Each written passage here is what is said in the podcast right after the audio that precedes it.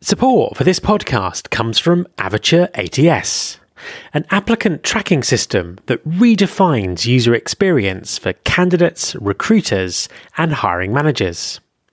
Just listen to one of the many ways in which L'Oreal USA has improved their hiring process with Avature, as told by Edward Dias, Director of Recruitment Intelligence and Innovation. Since we've been using Avature ATS globally, we have been able to massively improve our communication rate with candidates during and following their application. Uh, before over a million people worldwide would never get contacted. Um, but with this smart automation and flexible processes, we've been able to change that. And that's been a huge achievement. Visit avature.net, that's A V A T U R E.net, to learn why global market leaders like L'Oreal choose Avature to extend the candidate experience from shoulder tap to first day. There's been more of scientific discovery, more of technical advancement and material progress in your lifetime and mine than in all the ages of history.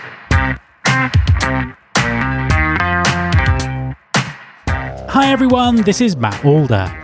Welcome to episode 229 of the Recruiting Future podcast. Social mobility is a critical issue wherever you are in the world. But what should employers be doing to improve social mobility and how effective can their efforts be? My guest this week is Lisa Scales, Head of Resourcing, Executive and New Talent at Severn Trent, a large UK based utilities company.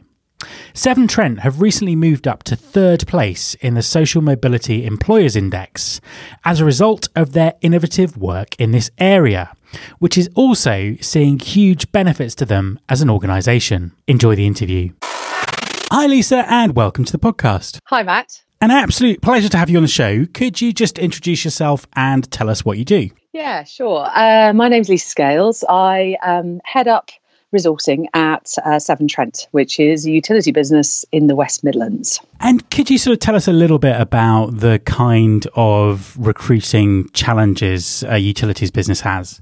Yeah, sure. Um, so I suppose it might be useful just to give some context in terms of where my role starts and ends, so that it can um, I can I can talk to you about some of the challenges across those areas. Um, so I look after new talent, which encompasses our apprentices, our young people, and our graduates. I look after experienced hires. I look after executive um, hiring as well as um, talent. So it's quite a broad remit. And across all those different disciplines, there are different challenges. We run a uh, an operation which uh, supplies water and waste services to 8 million people across the Midlands, um, stretching from sort of Scunthorpe in the right in the north of our uh, territory right down to Gloucestershire. So, in terms of square square mileage and um, 72,000 kilometres of water pipes, um, it's quite a big region. Um, and within that region, um, our customers are generally also our employees, where we have 98% of our um, employees are our customers. And we have such a diverse uh, mix of um, skills across the business from your normal um, head office functions that you would see in any business through to our engineering, um, water technicians, wastewater technicians, and even to the point where we have drone pilots in the business, which we use for leakage detection as well as surveying. So um, it's a it's a hugely diverse mix of uh, skills required, and um, and you know we have um, all those challenges that anybody sort of um, in the Midlands does have in terms of skills, and we've got a lot of competition in the in the area, especially in engineering. Um, and similarly, we are also um, in the country in one of the lowest social mobility um, areas um, across um, across the UK and Wales. So it, has got its challenges in terms of skills. It's also got its challenges in terms of skills migration out of the area down to the southeast, and so we're we're up against it. What we do have in our favour, we are a FTSE 100 business, which actually can be very attractive from an executive hiring point of view. That you don't need to go into London to work for a business which is, you know, got a high turnover, listed on the stock exchange, and has some attraction from that point of view. So it's hugely diverse across across the business in terms of skills, but similarly they have some challenges as well.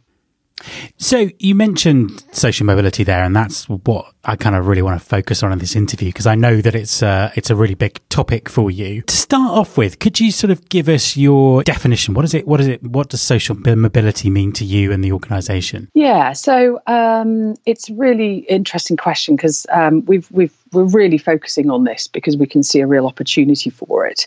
But um, you know, social mobility as a I, I suppose I'll I'll talk holistically for, first of all. Um, you know, we want to create a stronger, fairer society in which you know people from all backgrounds can realise their potential. And it isn't just the elite that have opportunity and um, are able to enter the workforce and progress within that workforce, dependent on um, you know, the the class they've been brought up in, or even uh, the education that they have found themselves in. So, um, you know, being ident- being able to sort of identify people that come from areas of low social mobility gives us um, a real opportunity to recruit people on equal terms, so that you know we've got. Um, the opportunity to give individuals the ability to, you know, realize their potential thrive and progress. So, tell us a bit more about the, the, the sort of strategy there. How how are you sort of looking to achieve this? What have you what have you been doing? Yeah, so I suppose the work we've been doing, and and uh, you know, it, it is the Midlands is ranked the worst region for social progress from people from disadvantaged backgrounds. So you know, we have a I think an obligation as a regional employer, and one of the biggest regional employers to um, to really get under the skin of that.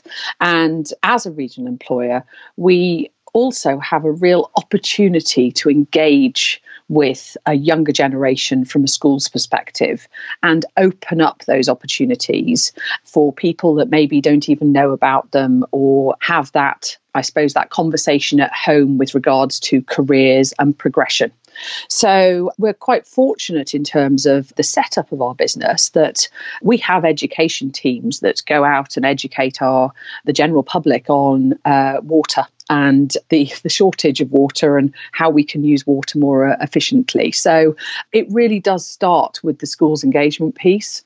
And some of the initiatives that uh, we're running are, are around our work experience programs, as well as our internships, as well as our um, undergraduate programs, and also how we're bringing people into the business on a more permanent basis in terms of our apprentices and graduate programs. So we are doing a huge amount of work around that and specifically focusing on um, some of the social mobility cold spots, which, you know, uh, obviously our region is awash with.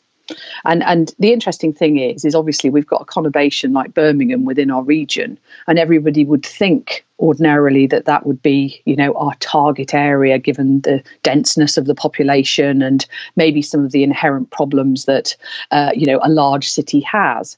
But some of the stuff we're seeing is is actually some of the cold cold spots are you know, around the more rural areas where actually not only have you got uh, some opportunity challenges, you've also got logistics. You know, you live out in the sticks, you can't get to somewhere, um, so there's there's there's there's some rural cold uh, cold spots as well as those inner city targets. So the great thing is, is we have um, done a lot of work with the Social Mobility Pledge, and our CEO Liv, she sits on the steering group of the Social Mobility Pledge, which is a, a pledge that you can sign up to and there's about 400 companies that have signed up to it to try and create a better opportunity for people across the country. So it's about, you know, making sure that employers understand what social mobility is and how we can improve our young people's opportunities through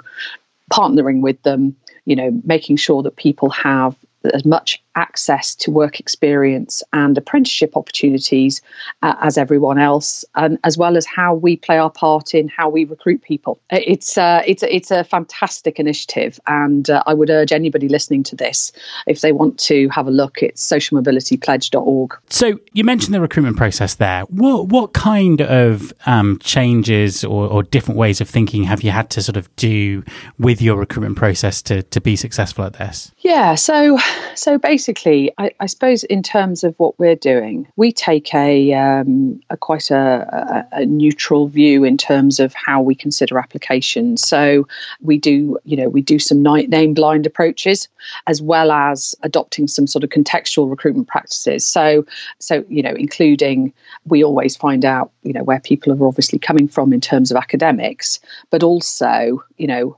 location of where they live by their socioeconomic mapping.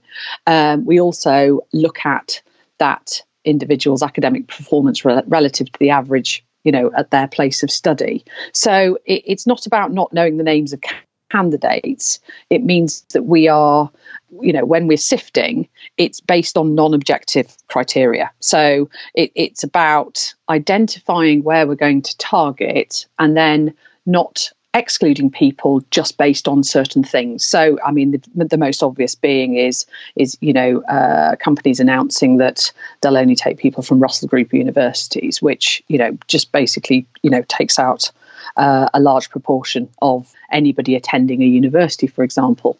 But I mean, you know, the, uh, the, the some of the stats around the problem that we're trying to get at.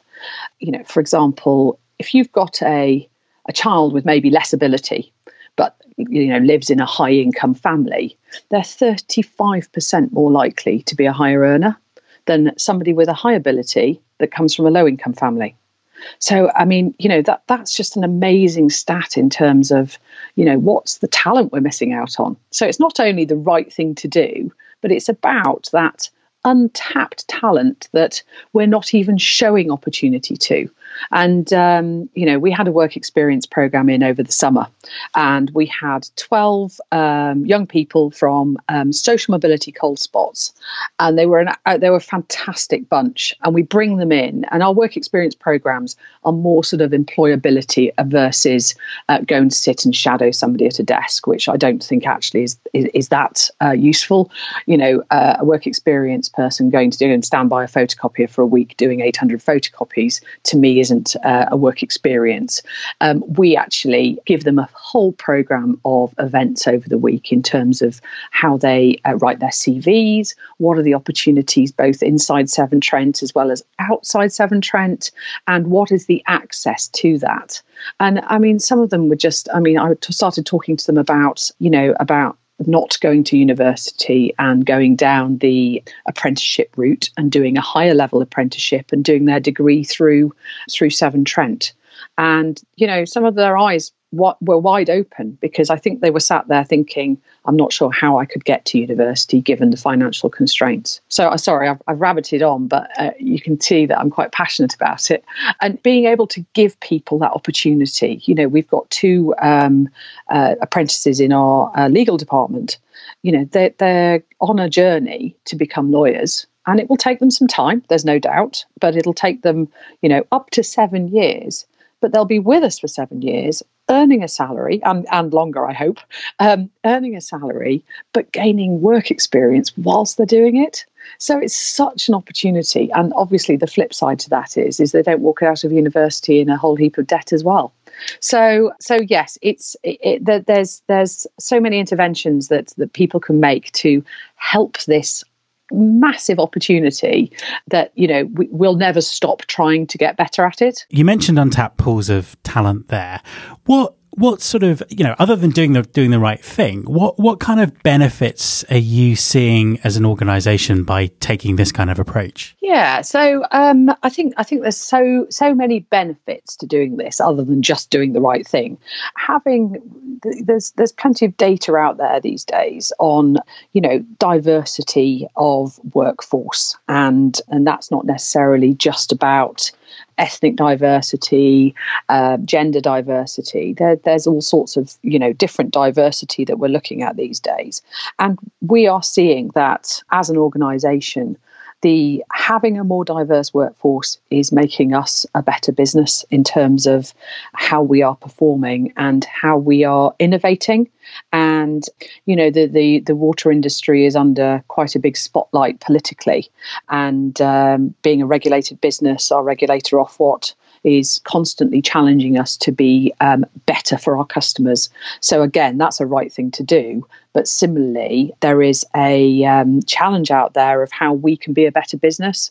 And we're seeing that by having a fairer, more equitable workforce that that will only ever help us um, and we are a long-term business we we base our business on five-year financial cycles and that's how our funding happens. So we're in it for the long term. And it has to start at the grassroots of where we can engage with schools and work experience so that we know in five to 10 years that we are training people with the skills that we require for the future. And those skills are literally changing by the minute as we get more innovative, as technology starts encroaching on the world of water, which has historically been quite a, a, a traditional um, function.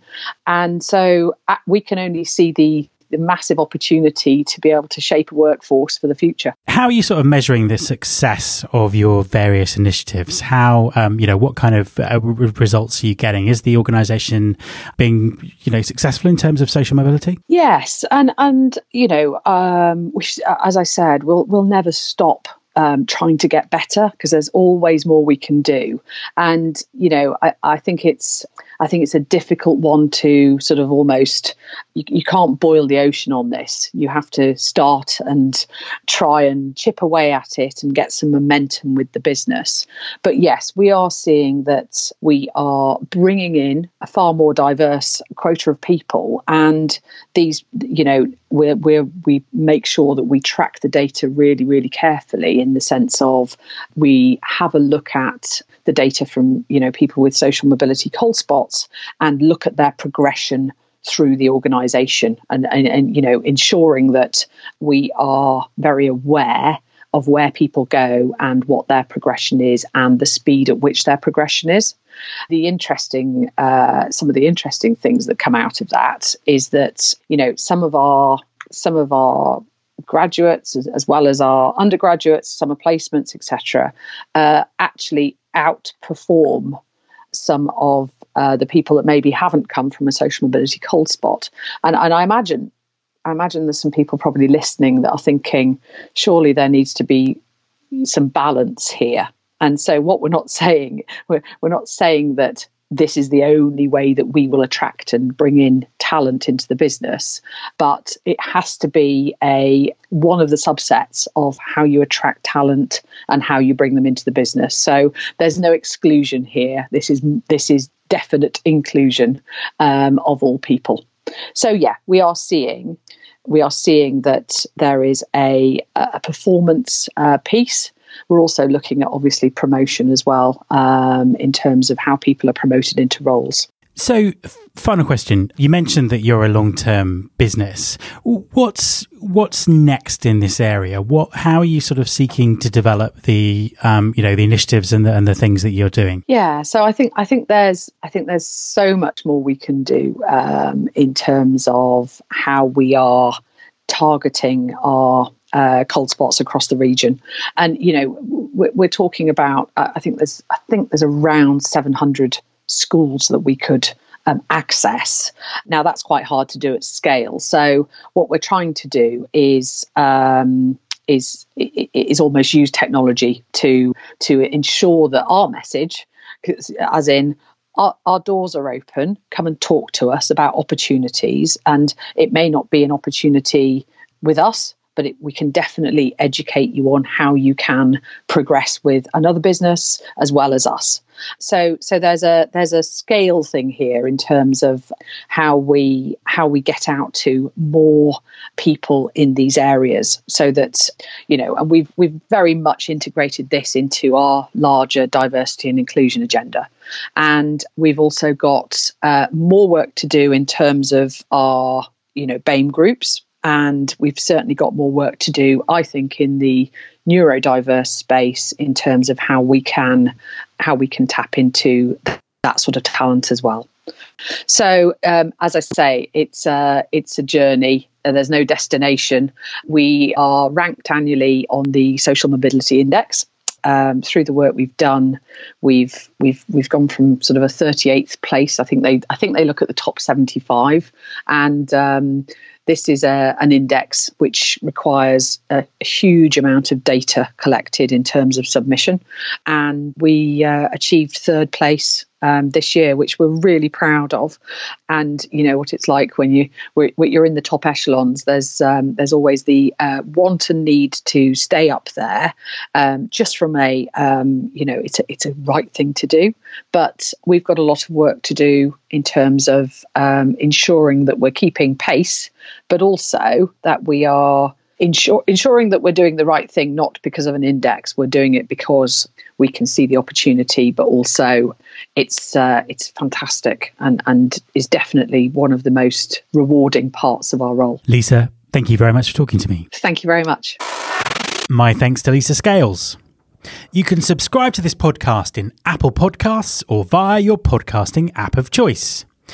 Please also follow us on Instagram, where you can find the show by searching for Recruiting Future.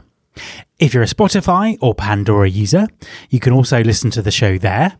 You can find all the past episodes at www.recruitingfuture.com. On that site, you can subscribe to the mailing list and find out more about working with me. Thanks very much for listening. I'll be back next time, and I hope you'll join me.